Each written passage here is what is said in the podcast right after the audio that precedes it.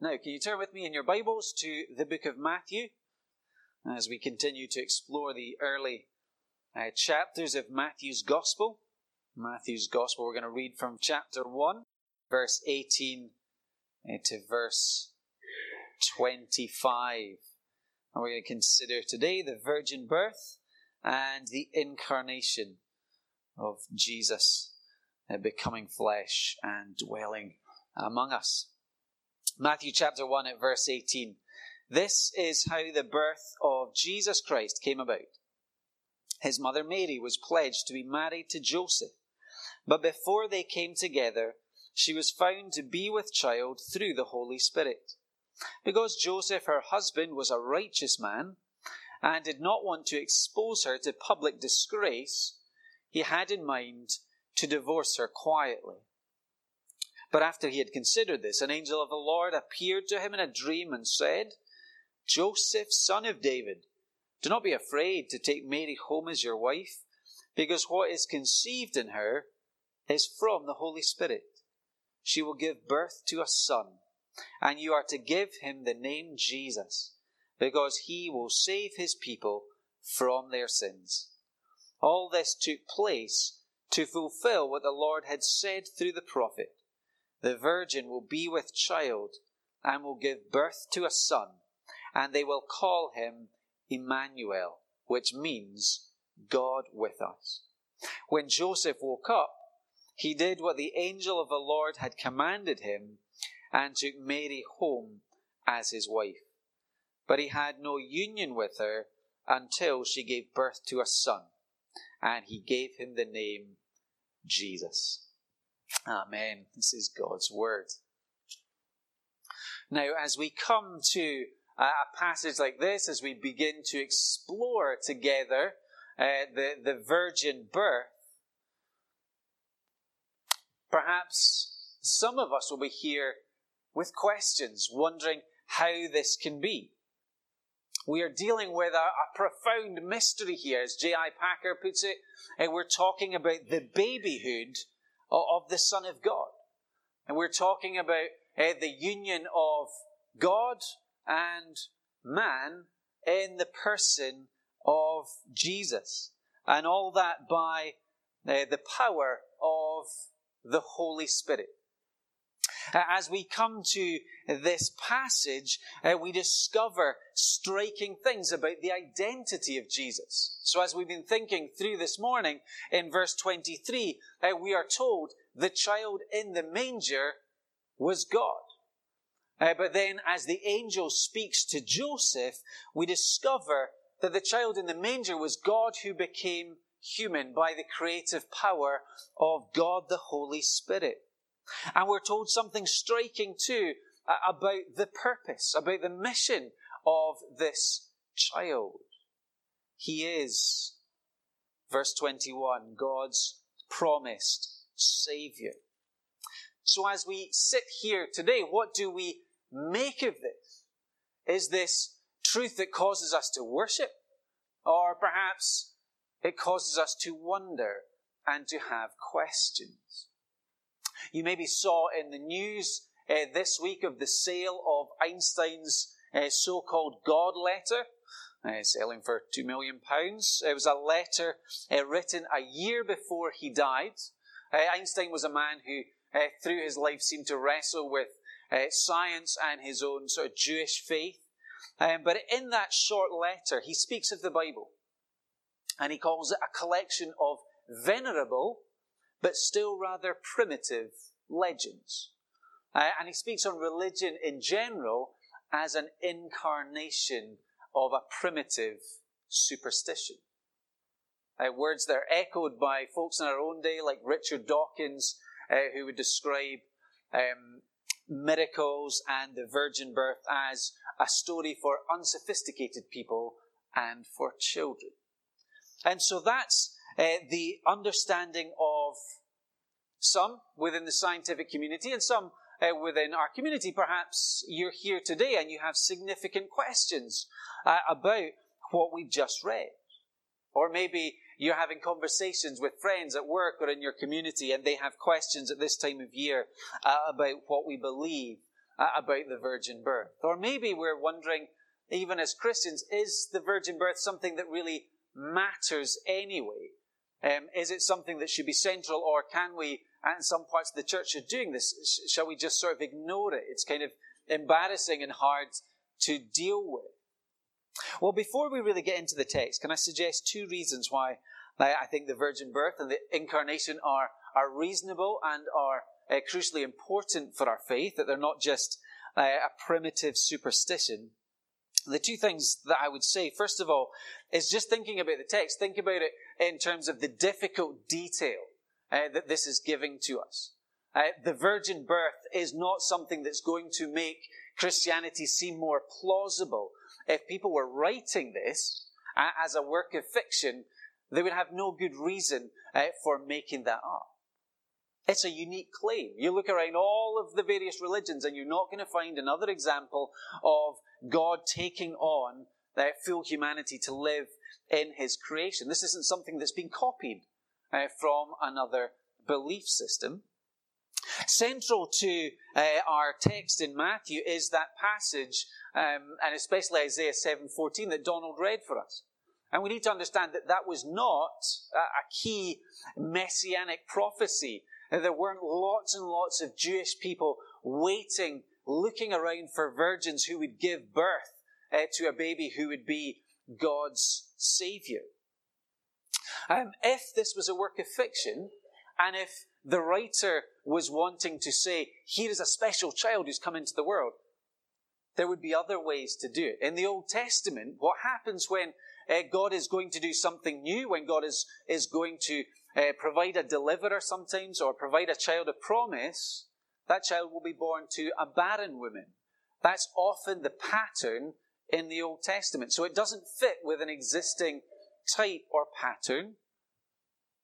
And there doesn't appear at a human level to be any benefit whatsoever in giving uh, Jesus Christ such dubious origins. And we find all through his life uh, people asking questions and people being scandalized uh, because of uh, questions about who his father was.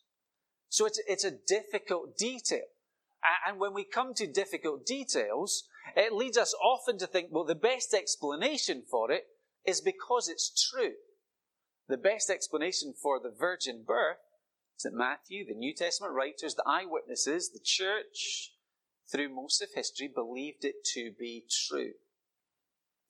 Uh, scaling back uh, a little bit, the question of whether we think uh, the virgin birth is reasonable or ridiculous will in large part depend on our worldview and on certain faith beliefs. So for people like Einstein and Dawkins, if you believe in a closed universe, that where either there is no God or there's no God who intervenes, then of course something miraculous like a virgin birth seems pure folly.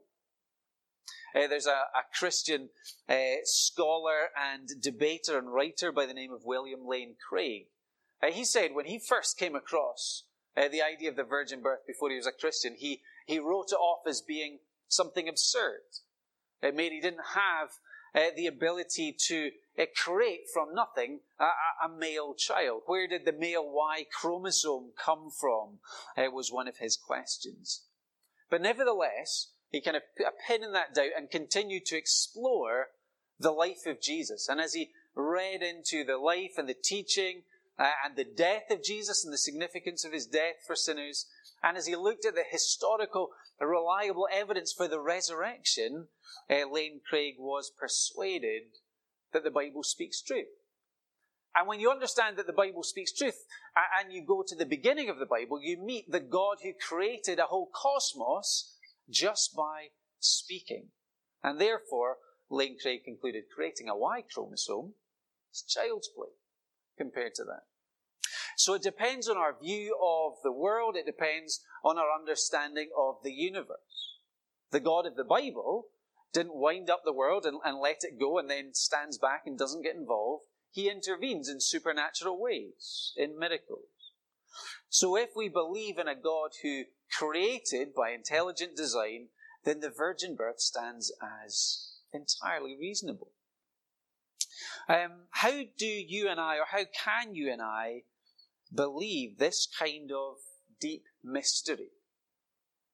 Something that on the surface seems, as, as Craig put it, absurd. Well, it requires faith, doesn't it? And it needs for us to know Jesus personally. Let me try and illustrate how this process works. So I had to, to visit a friend uh, in St Andrews for the first time uh, this week, and I wasn't entirely uh, sure where he lived. So that was my first question: where exactly am I supposed to be going? But then when I arrived, second question then is: after making that journey, is my friend in? So as I got out of my car, I saw that his car was also parked on the street. That was a good sign.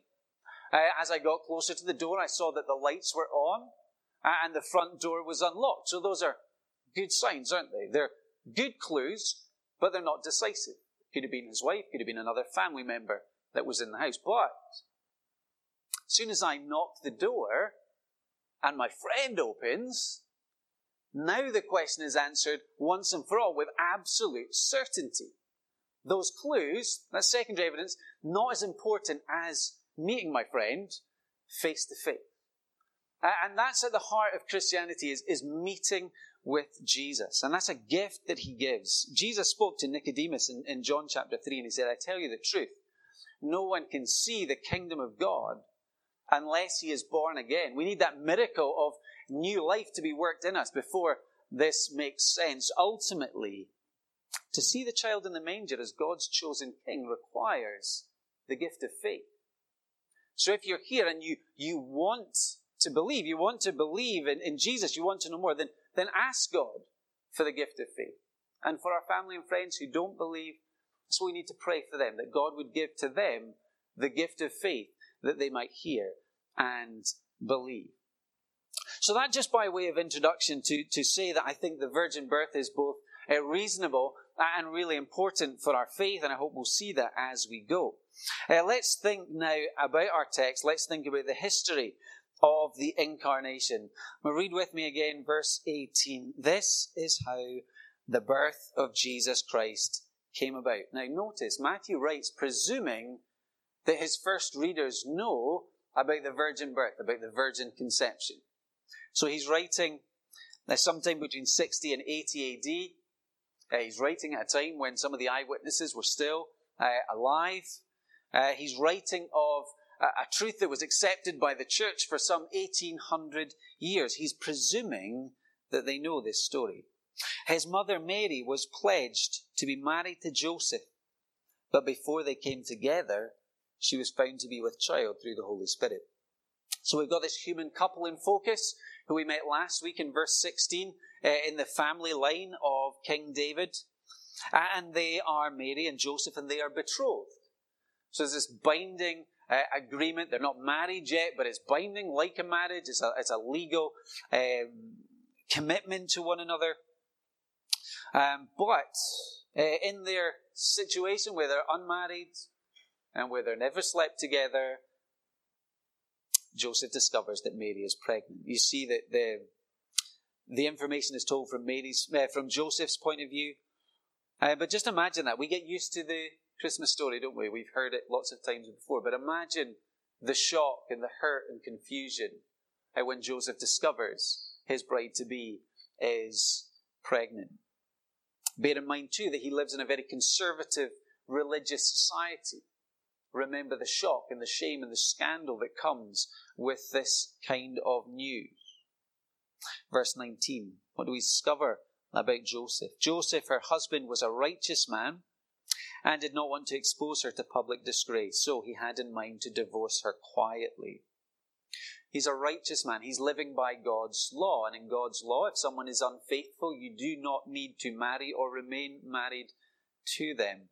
And so Joseph doesn't want to marry Mary, but he still cares for her, doesn't want to publicly disgrace her. So he has in mind a quiet divorce. He doesn't know about the angel's announcement to Mary and what God by the Holy Spirit has done in Mary at this stage. So he's made that decision. I'm going to divorce her quietly. I don't want that scandal and to live with that hurt. But after his decision, verse 20, an angel of the Lord appeared to him in a dream and said, Joseph, son of David, Do not be afraid to take Mary home as your wife, because what's conceived in her is from the Holy Spirit.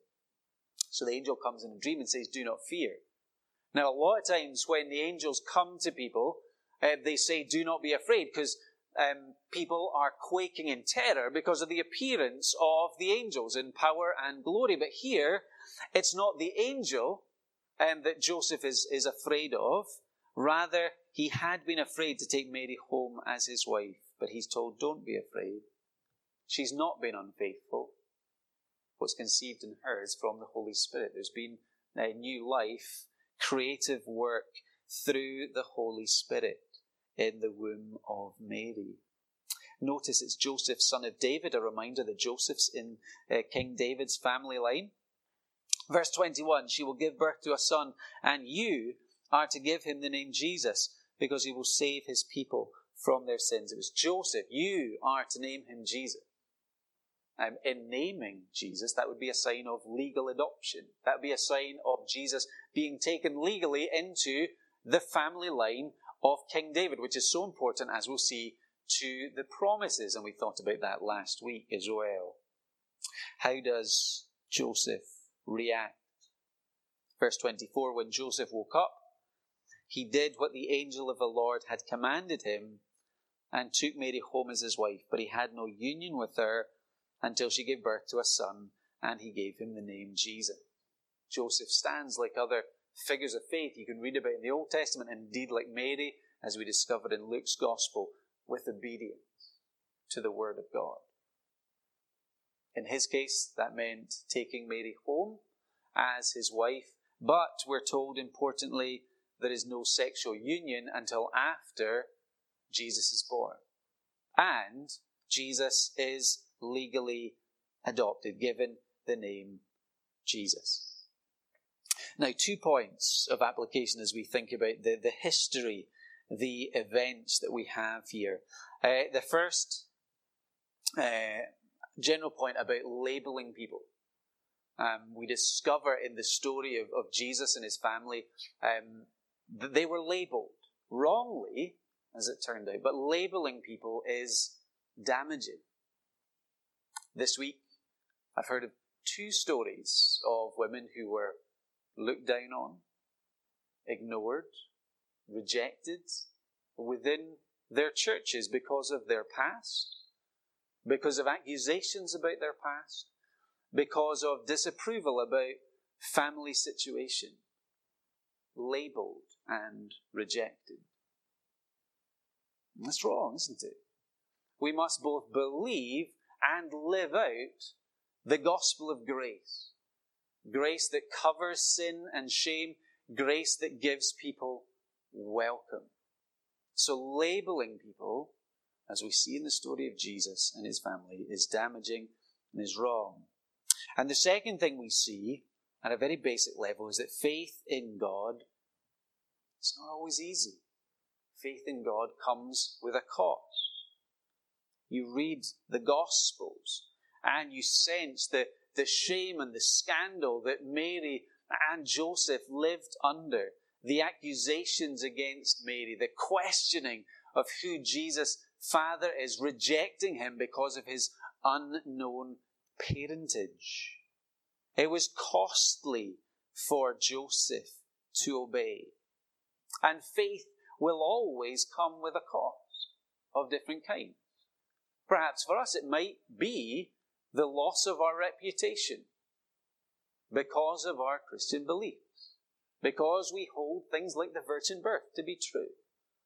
Perhaps it will be for us a, a loss of independence, where we're no longer free to say, I'm just going to do whatever I want, regardless of consequences, because we want to submit to God. It's costly in the sense that we're called daily to die to ourselves for the sake of God and the good of others. We're called constantly to put others ahead of ourselves.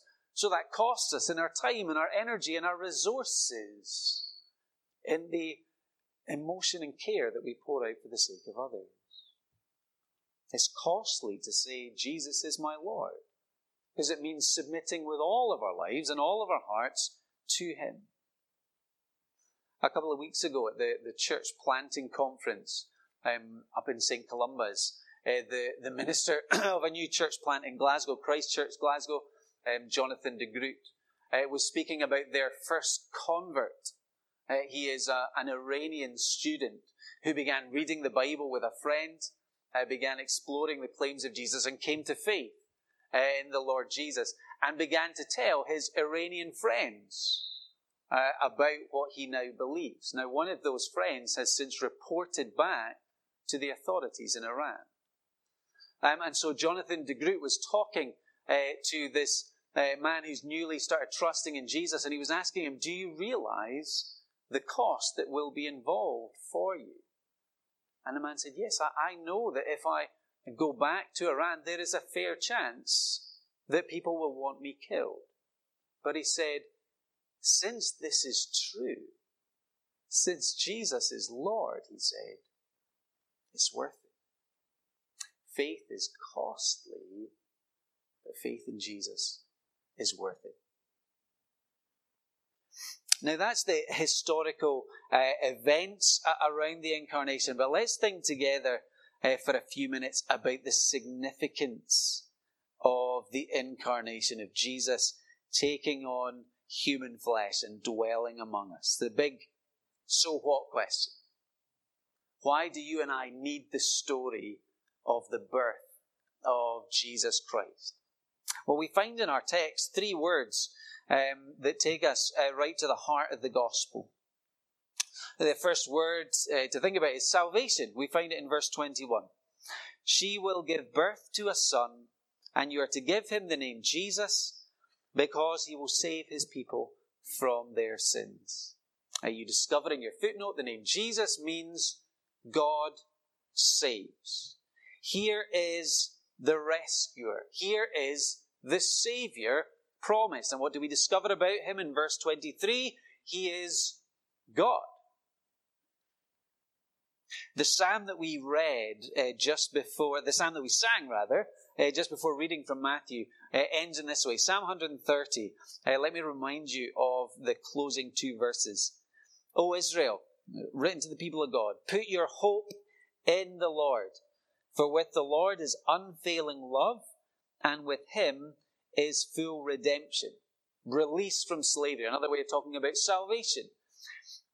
And then it says, He himself will redeem Israel from all their sins. In the Old Testament, the Lord himself will redeem Israel from their sins. New Testament, what do we discover? Jesus will save his people from their sins. What's the angel saying? The child in the manger is God the Savior. Jesus is how God is going to carry out his rescue. Now, just to think for a moment about Jesus' unique birth, what does that teach us? That we need somebody, uh, we need the Son of God to come to be our Savior. Well, it says to us, we need a rescuer who comes from outside in order to save us. So, on the one hand, we, we think about the virgin birth. It speaks a word of judgment on us because it says that none of us by ourselves are good enough for a holy and perfect God. And that none of us by ourselves have the ability to find our way back to God. That left to ourselves, we would all uh, remain under the judgment of God with no hope of mercy and forgiveness. But the virgin birth doesn't just speak judgment to it, it also speaks grace to us. Because who is the baby in the manger? He is Jesus, the God man, born in Bethlehem to die on the cross at Calvary. Now, does it matter to us that Jesus is both human and divine, as the Bible makes clear? Absolutely it does. He needs to be hu- fully human to save us. To save us, he must identify with us. He comes to be a perfect representative, to be one of us. He's not like Superman. You know, the comic book hero. Uh, he appears to be like a man, but he's actually from another planet. He's not human at all. That's not how Jesus came. Jesus came fully God and fully human. And he needs to be fully human in order uh, to identify with us, also to obey the law for us. We need somebody who can keep the law. We need somebody who can please God. We need someone who is faithful in loving God and loving other people. It's not us. We need a representative. Jesus comes in his perfect obedience to fully obey the law for us, and he comes to suffer the punishment for human sin in a human body. We need him as our perfect substitute, representative, and sacrifice. He takes our place. He dies in our place so that we might know forgiveness. It matters that he's fully human. And it matters too that he's fully divine. Uh, quoting from uh, the New City Catechism, uh, because of his divine nature, his obedience and suffering would be perfect and effective. That what Jesus does is perfect and effective, satisfying uh, the law of God, satisfying the just judgment of God, bearing the anger against sin, and, and defeating death in order to give us new life and to bring us into favor with God. So we hear this word of salvation in the coming of Jesus. We also hear, and it's connected, we hear a word of promise. Uh, look at verse 22. All this took place to fulfill. That's a word connected to promise, isn't it? All this took place to fulfill what the Lord had said through the prophet. And then we get that uh, quote from Isaiah chapter 7, verse 14. God keeps his promise. Jesus comes as the Savior King that Isaiah spoke of some 700 years earlier. Now, if we were to, to spend a bit of time in Isaiah, uh, chapter 7 to 11, the focus is on a child, a promised child, who is the answer uh, to the judgment uh, that the people were under because of their rebellion against God. And we learn some remarkable things about that child in that section. So in chapter 7, uh, as we're told here, um, the child to be born is Emmanuel, God with us. In Isaiah chapter 9, we discover that among the child's name is Mighty God. And then in Isaiah chapter 11, we discover that this child will rule in supernatural power. God's promise of redemption comes as God Himself comes as our Savior King in His Son Jesus Christ. This promise is a sign. It's a sign to Israel that they had endured uh, much hardship, that they had questions. Has God forgotten us? Will God be faithful to his promise? And here's the answer God does keep his promise. God delights to show love and salvation uh, to those who turn to him. And this sign also stands as a promise to us. When God makes a promise, He keeps it. We know from experience, don't we, the pain of broken promises. Sometimes we let other people down. Good intentions, but we become forgetful or we lack the resources to keep that promise. And we know the pain of promises made to us that are then broken, disappointment. And maybe we have the question will God be any different? Maybe we've heard the phrase promises are only as strong as the person who makes them. Oh, who is it that made this promise uh, to Isaiah some 700 years earlier? It's the one who delivered on that promise by giving us Jesus. Who is the child in the manger? He is the perfect Son of God. Come to be our rescuer, come to be a sign that God is faithful that we can trust Him. In a world of broken promises and disappointment, here is one who will never let us down. The third word that I want us to think about, uh, connected to uh, the virgin birth and the coming of Jesus, and connecting us to the gospel, is that of presence. Back to verse 23 The virgin will be with child and will give birth to a son, and they will call him Emmanuel, which means God with us. Who is the child in the manger? He is the divine Son of God who's come to be with us, has taken on human nature in order that he might be with us.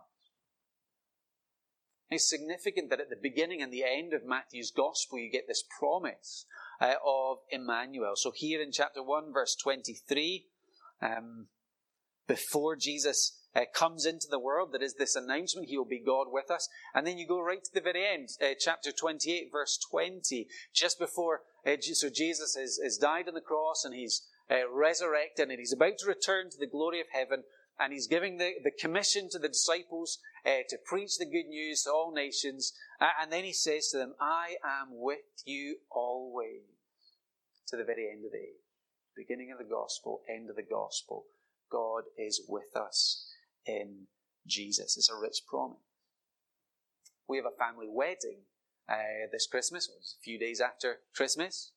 And, and thinking about marriage, marriage is a promise of withness isn't it? Um, even in the vows that we take, we promise, a husband and wife promise in, in riches and poverty to be with each other, in sickness and in health to be with and for each other. And so it's a joyful celebration of, of withness and community and friendship, and they're all a gift from God. But in that, in those marriage promises, there's also that reality. Till death do us part the coming of Jesus is different. Here is the one time where we can be with someone and it will never come to an end. This is the withness that every heart truly longs for because it's for now and it's for eternity. And it's right at the heart of the Bible. We go back to the Garden of Eden, Adam and Eve, living in a perfect world. What's God doing? He's walking and talking with them in the garden. The nation of Israel set free from Egypt. And they camp around the tabernacle, the tent of God. As the newly established nation of God, God is literally and symbolically in the middle of their national life. And Jesus comes. Jesus comes as friend of sinners to offer friendship with God, to be God with us. We go to the end of the Bible. What's the hope of the new heaven and the new earth? God dwelling with his people forever. What's the hope of the hearts of every Christian that one day will see Jesus face to face, having been made like him? We'll get to be with him forever. God with us is our way to enjoy life with God, is our way to enjoy life the way that it was made to be. It's a wonderful promise to us as Christians that we are never alone. When we have Jesus in heaven, we always have someone to turn to. We always have someone who is there for us, who is with us. Even when we think about uh, why and who Matthew wrote the gospel to. He's writing the gospel to a group of Christians who are facing uh, the persecution of the Roman Empire. And he's saying to them, hold on, Jesus is with you. Jesus has you. You are secure in him. What we discovered in the story of Christmas is that Jesus became one of us. Jesus walked in our shoes in order to rescue us, in order to remain with us, in order to be our forever King. And here's why the Christmas story is so precious to us. Because it reminds us of God's extravagant grace to us that saw Jesus leave the glory of heaven to be born as a baby, to be born in that stable, to then die on a cross for the sins of his people, so that he might one day be with his bride, his church, forever.